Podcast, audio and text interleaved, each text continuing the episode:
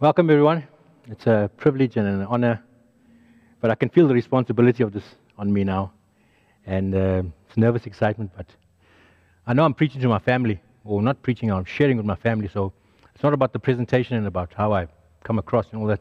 It's about how you receive this and how every word I declare is from the Lord, and whatever is not from me or not from the Lord, that He, he cuts it out.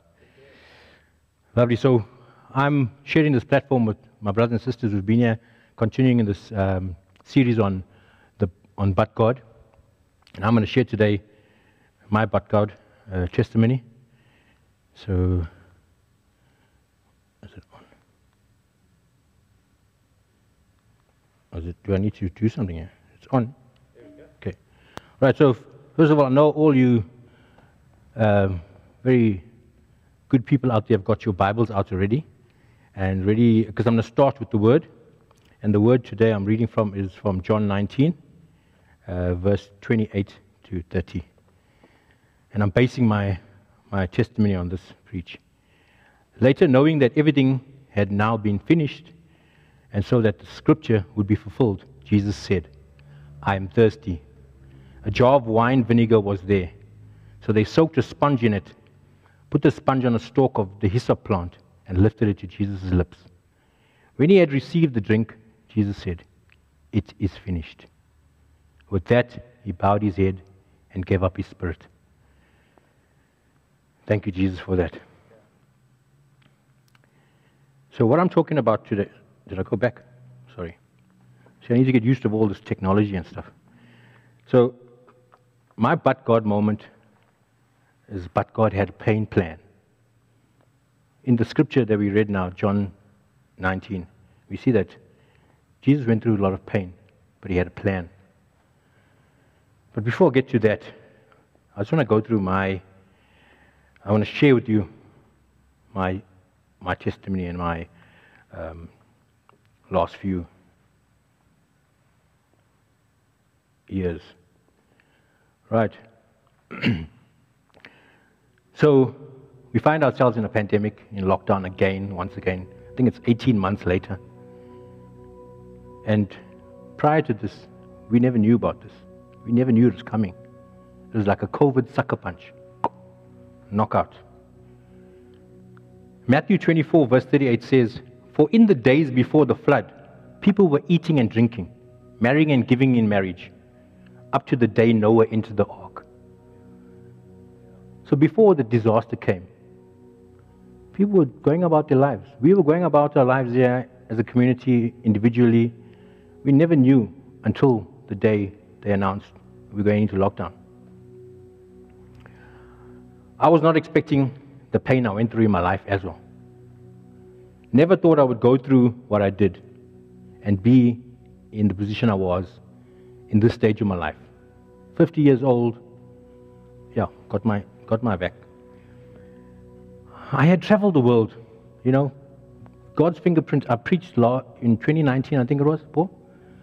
It's not recorded, but for some reason.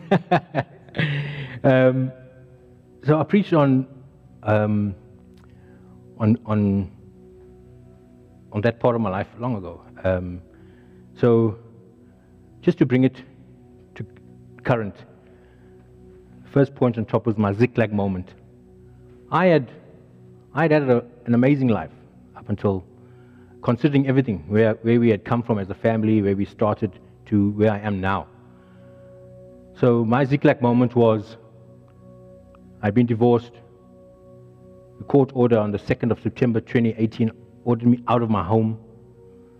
I had to find a house, found an apartment, managed to get a bed into that apartment, hardly any furniture, nothing got into that home.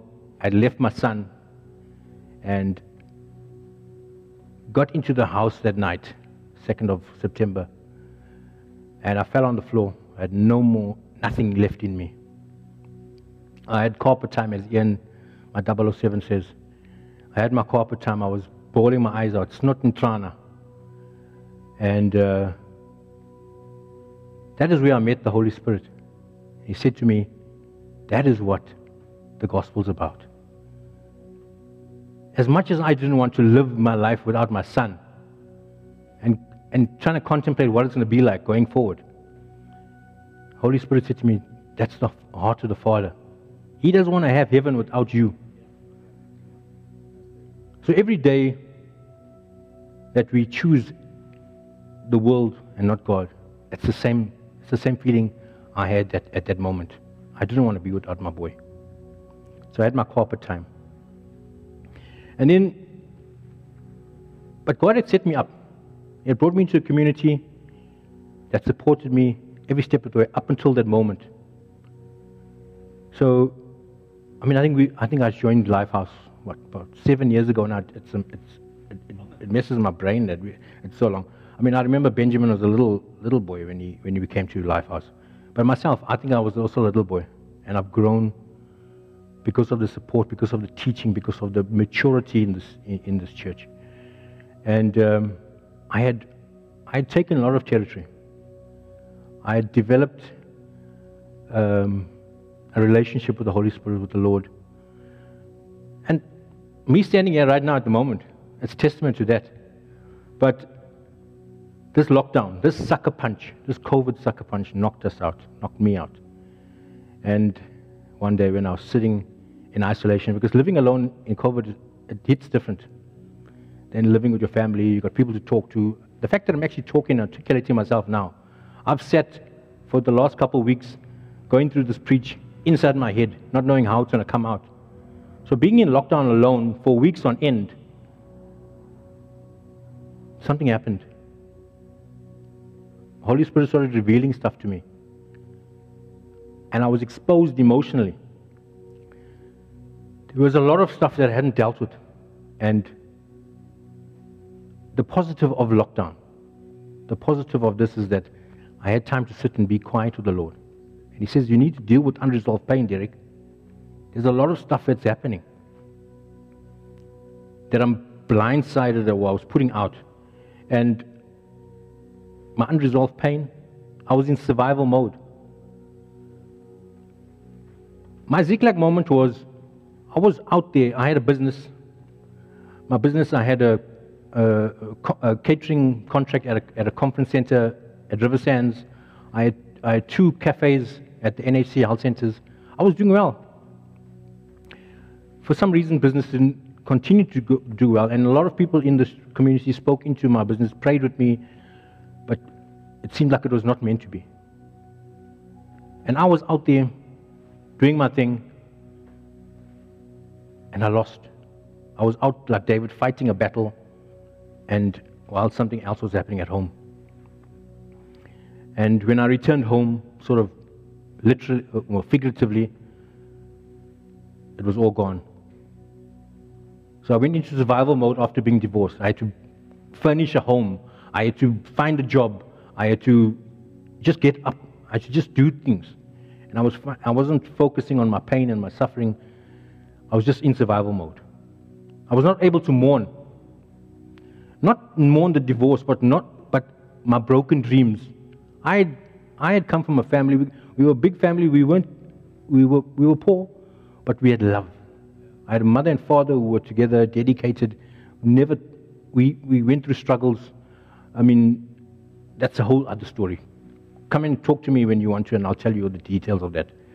But I dreamed of having a family. I dreamed of being a father and a, and a husband. And those were my broken dreams, and I had no time to, to mourn this. Something that also came up was my identity was challenged. Fatherhood. Am I still a daddy? Yeah, I'm a father. I contribute to my son's well being and to, his, to him financially and everything else. But I don't get to do the daddy stuff every day. I get to see my son, I think it's officially on the court order eight days a month. So I go from this man who was a father 24 7. When my son was born, I spent five days with him in the, in the ICU, the neonatal ICU, where he was fed through a drip. From that, we got him out of uh, hospital, and every single day, I couldn't wait to get home from work to be with my boy, take him for walks in, in our estate, and just spend every time nourishing this, this little Chappie because he was such a joy to be with. And I went from that to being an eight day month father. You, you can't fathom that. It's not natural. That's an abomination. But I know I am a daddy because of my Abba. And when I'm with my boy, I know Abba Father speaks through my boy, my little boy, to me about God Himself. And for some of you who know Him quite closely in this community, you'll know when He speaks, He speaks some of the Lord's truth as well. What was also tested was my manhood. Will I ever be a husband again? Do I have it in me? I've been questioning myself. Did things end because I wasn't a good man? So I could go there because I felt comfortable with the Holy Spirit. I could go to that place and say, What is wrong with me? What have I done wrong? Clean out all of that, Lord, so that I could one day. My faith was challenged. I started getting legalistic and religious and saying, like, I'm a Christian. Got divorced. Sure. Then you read some scripture that says, like, if you divorce, like, you, you can't even get a new wife because now you're committing adultery and all that stuff. That's the legalistic religious stuff that will break you properly. And if you don't have proper community around you, you're going to believe that kind of stuff. And you will never get out of it.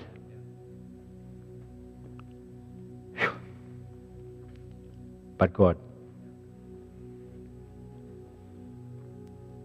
I never planned for COVID. I never, no one planned for COVID. I didn't have a pain plan, but God gave me one.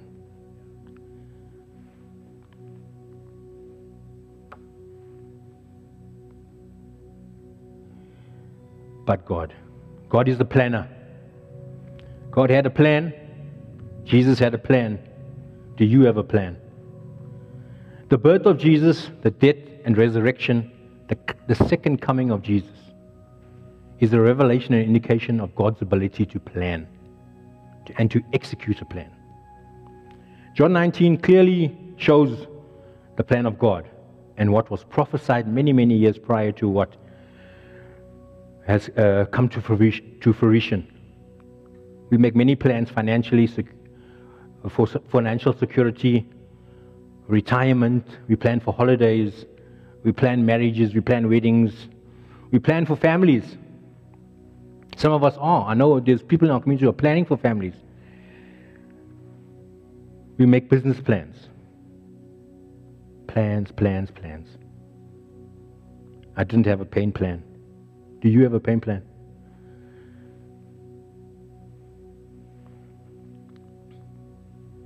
What was Jesus' pain plan?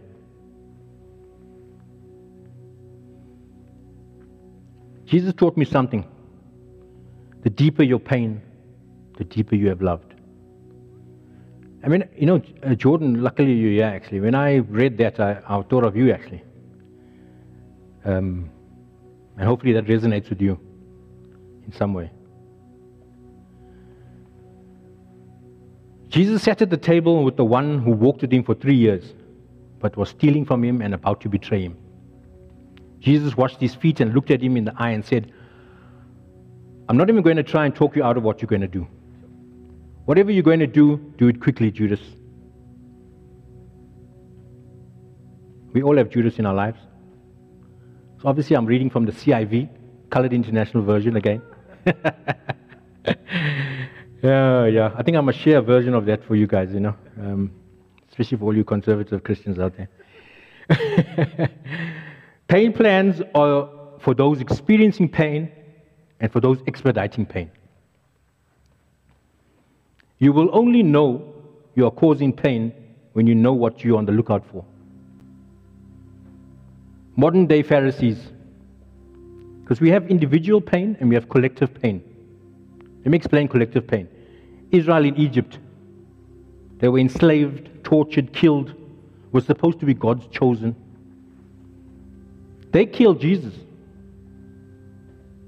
you may just end up killing those who love you and want to help you.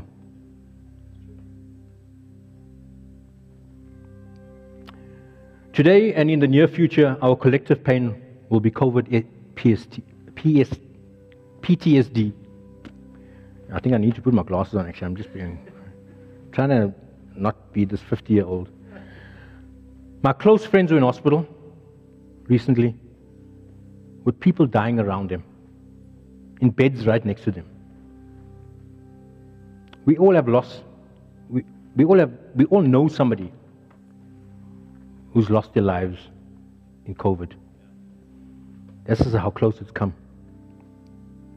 And we all have lost someone, whether it's in death, sickness, accidents, whatever. And it hurts. And we need to deal with that pain. Do we want the traffic that stops here to be people who are all together? Or are we ready to welcome broken-hearted people? Are you ready? We need to have this pain plan. Psalms 147, verse 3 says, He heals the brokenhearted and binds up their wounds. You want to know what your purpose is? That's your purpose. Sort out a pain plan, be able to identify who's in pain, and we help bind up those broken hearts. We are Jesus to them. We are his hands and his feet and his, his words. We speak his words to those broken hearted people.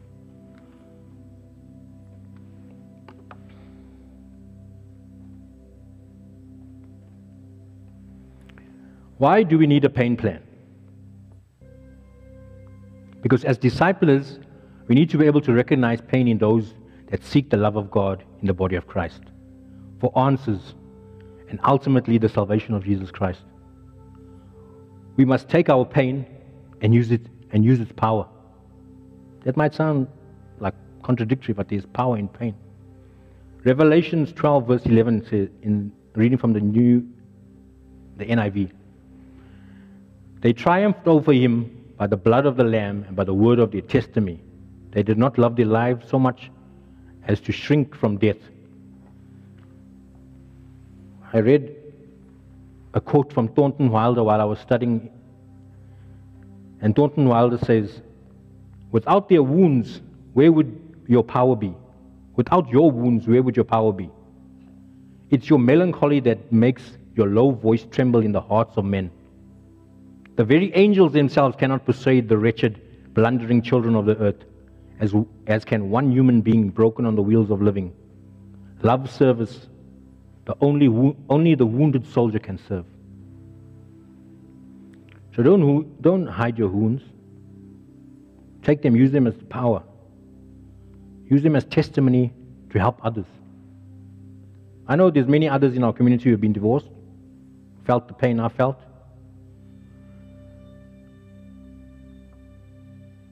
So, why do we need a pain plan?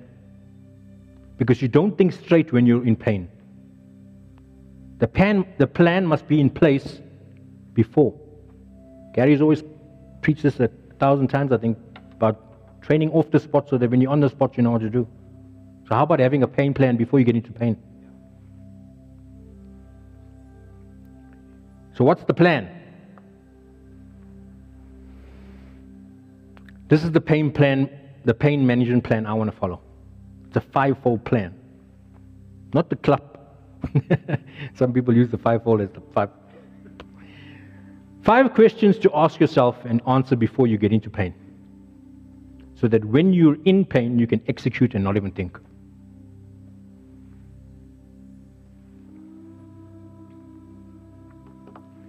All right, let's start. Number one, what will I say? Jesus knew what to say. In John 19, we read, Jesus says, It is finished. Prophecy was fulfilled. When I read that it was finished, I thought of different ways of how Jesus could have said that if he was living in modern times. Daddy, it's done. I won. Victory. So many words could have been said, It is finished. I beat him. I beat the devil. How will you steward your words when things are not going well? Your words affect your wellness. Proverbs 18, verse 21. The tongue has the power of life and death, and those who love it will eat, the, will eat its fruit. I know I've, I can recall many people standing up and preaching about that and mentioning that. I just want to relate this to you in terms of what I do. I'm a chef, I'm a nutritionist, I'm a teacher, got qualifications in that. So when I relate to Jesus, I relate to him in what I do. Jesus was a chef, he was a caterer, he was a sommelier, made the best wine. So when we think about this, relate to Jesus, relate to him in this way. Let's not get too technical about um, scripture now, although it's important that we don't change it. Just say you purchase some ingredients. Those ingredients are either healthy or unhealthy. We make a dish, the dish is either healthy or unhealthy depending on the ingredients you're using. Unhealthy ingredients, unhealthy ingredients can't make a healthy food, right? So we eat the dish, we ingest it. When we ingest this food, it becomes it gets absorbed into our blood. Our blood is, uh, uh, becomes tissue. Tissue becomes organs and becomes you. We become healthy or unhealthy when we speak unhealthy or we speak healthy. Unhealthy words don't make a healthy disciple. Just think about that. You're ingesting those words. And the Bible has words in it, not exaggerating or not twisting things. This is, this is Proverbs. This is wisdom literature. So, what will you say when you are hurting? Number two, pain alters judgment, makes, makes you less judicious to who you vent to. Every prayer partner is not a pain partner. I'm not, I'm not being sadistic here, I'm not being funny. Who will you trust with your pain?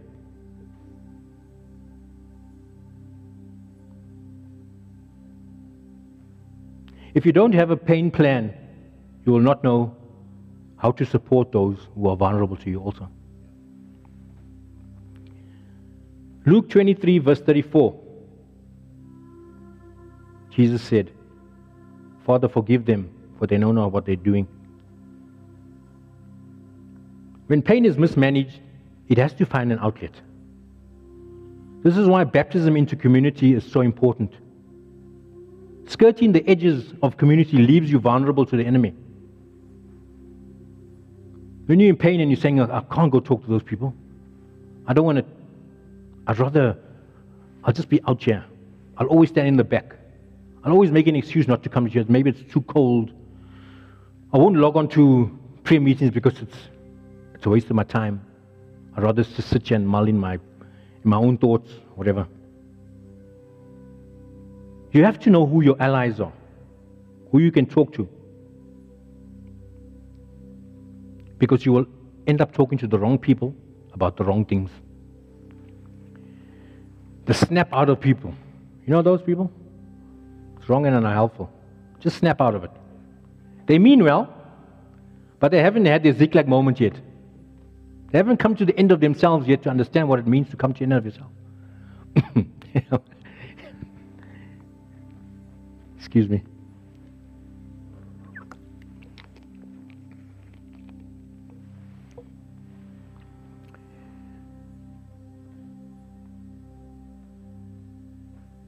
This is a heavy one. The don't use the race card people. You know, for decades, people were subjected to racism and oppression. And it's not the government's duty to resolve that. It's the church's duty to resolve that. We are to speak truth into this. It's the enemy. This is what I call collective pain.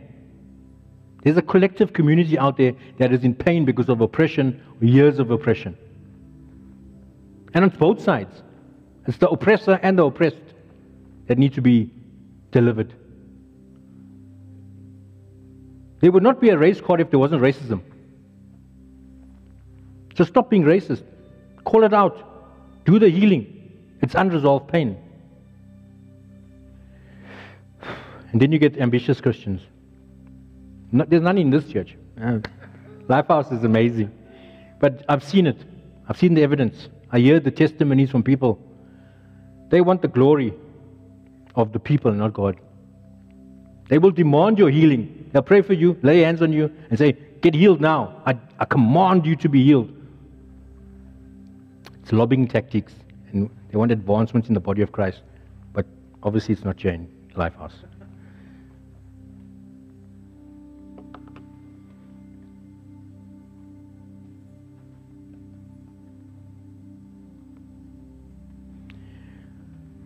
What will I not do? What will I not do? Mark 15, verse 23. Before Jesus got on the cross, they offered him wine mixed with myrrh, but he did not take it because that was a pain numbing concoction, and he refused it. In pain, you will always be tempted to explore unbiblical remedies. You don't want pain and shame. So don't make that call. Don't smoke that. Don't swallow that pill. Don't send that DM. Don't answer that SMS. Caller ID is a good thing. Don't answer that call. You don't want pain and shame. And you will be tempted.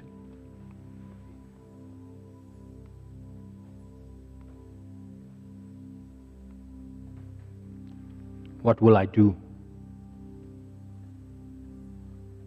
We need to know when we're hurting what we will do before we get into it. Will I pray? And it should be a go to thing first.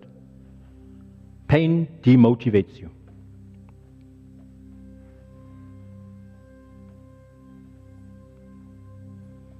You have to make the decision. Your pain is molding you and not your purpose. You've let the hands of pain replace the hands of the potter. Has your pain shaped you more than, your, your, than the potter? As I said, pain demotivates you. In pain, you need the presence of God and the Word of God. I know that. This is important because the thing you need to do when you're hurting is very often the thing that demotes you, demotivates you to do it. When you're in pain, you need the presence of God and the Word of God, but the pain demot- demotivates you, and you don't want God. You want the easy fixes. You just want the pain to go away. You have to make a decision about forgiveness before you have to forgive. You have to decide you're not going to be the bitter ex spouse, not the sore loser, not an angry father, not a racist or cynical person. You have to make the decision that not to become that person because the pain is molding you and not God's purpose. That is not discipleship and walking like Jesus. You've let the hands of pain replace the hands of the potter. Isaiah 64, verse 8 says, But now, Lord, you are our Father. We are the clay and you are the potter. All of us are the work of your hand? Has your pain shaped you more than the potter? Know what you will do before you have to do it. It's important.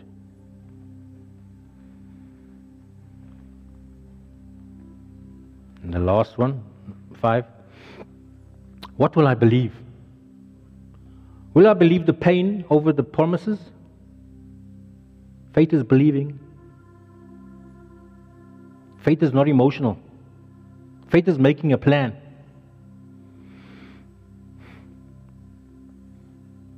Will I believe the pain over my, over my promises? Will I believe that even if I'm never the same again, that I will be whole again?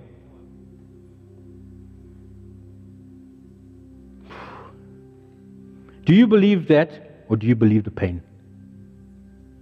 Faith is not emotional, faith is making a plan. Jesus kept warning us throughout Scripture to make a plan, to have a pain plan. In this world, you will have trials and tribulations. Remember that? I'm sending you out as sheep amongst the wolves. Remember that? Make sure you have a pain plan. But don't get me wrong, not all of us are sheep. You know, as Christians, we, we, we're quick to forget that we are sinners. Ephesians speaks about we were all dead in our transgressions. Dead means you're dead. Not half alive, not one foot in the grave and half your half, you know. You were dead in your transgressions. Only by his sacrifice were we made alive. So before I get self righteous, I always check, I check my self righteousness at the door before I enter the presence of the Holy Spirit. I believed in the midst of my rejection that He loves me and accepts me. I believed in the midst of my financial distress that, he would, that I would be restored and provided for. I believed in the midst of separation from my son that Abba cried with me and showed me how much he doesn't want heaven without me. Thank you, Jesus. I believe that the enemy tried to destroy me, but God kept me. I believe in the midst of my darkest hour, He would shine a light in my heart and, fit, and fill it with joy and peace and love. I believe right now this message is a testament of His love for me. I have walked a long, scarred, scary road with Jesus. But God, His love keeps me believing in love. Paul, it's not a Cher song, okay? I believe God snatched me out of pain and into the hands of the potter. Declare this with me quickly. I may never be the same, but thank you, Jesus, I will be whole again. Amen.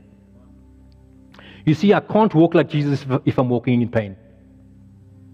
I can't talk like Jesus. I can't think like him if I'm walking in pain. Pain debilitates you. You can't even, you feel like you're in a, in a, in, you're dizzy.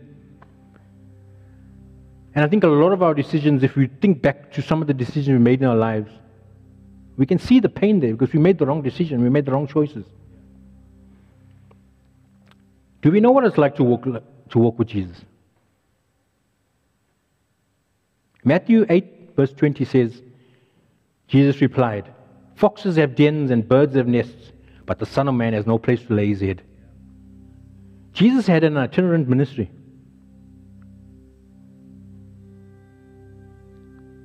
It's not in churches and it's out there. Ours too. So if you're addicted to predictability, if you're uncomfortable with change, are you ready to walk with Jesus? Are you actually?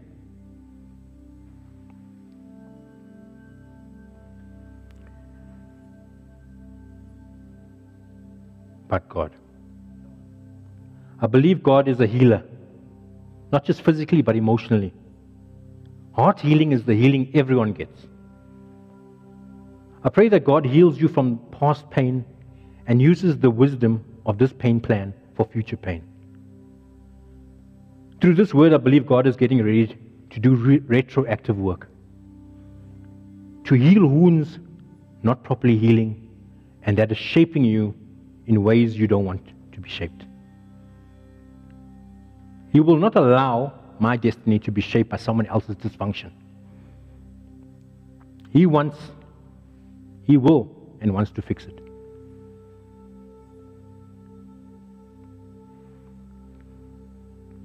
You see, because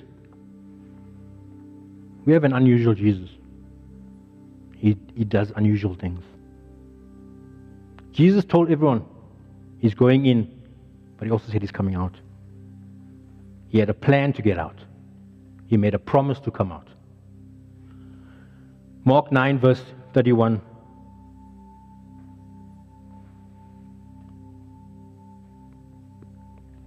He said to them, The Son of Man is going to be delivered into the hands of men. They will kill him, and after three days he will rise. That was God's, that was Jesus' plan. There are people counting on you to have a plan so that when you don't expect pain, you still go in, but you have an exit plan. You know how to get out. Jesus was being crucified, but still had the heart to tell the one being crucified next to him that he was taking him to heaven. His, pain, his pain never changed who he was. Don't let your pain change who you are. Jesus wants to heal you and renew you and renew your love for love and accelerate you to where you are destined to be spiritually and in this life now. People will hurt you and try and destroy you. And they'll come and look for you and expect to find you not only where they left you, but how they left you. If you're looking for me, Derek from 2018, the 2018 version, the 2018 model, I'm not there anymore. Not only because I've grown, my community has grown. Show me your friends and I'll show you your future. If you're looking for Lifehouse at the barnyard, we're not there anymore. If you're looking for Lifehouse at Badams, we're not there anymore. Hoya Hoya, Bryanston Shopping Center, we're not there anymore. Fruit, fruit, growth, anointing, spirit filled, not just resurrection, advancement.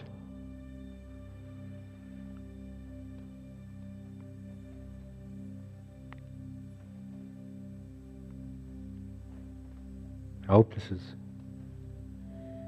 I hope this is making sense. I hope this is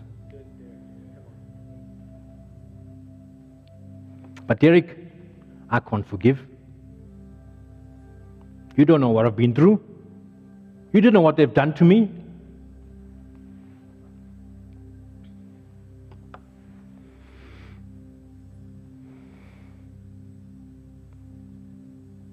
Forgiveness is the evidence of a miracle that has happened or happening in your heart. Because you can't forgive with your own strength. It comes from the divine intervention of the Holy Spirit from God, from the throne room.